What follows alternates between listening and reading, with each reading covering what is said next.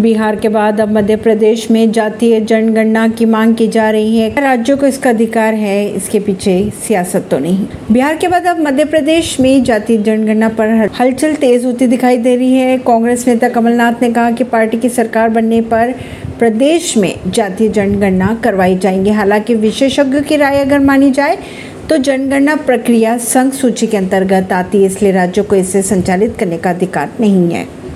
परवीन सिंह नई दिल्ली से।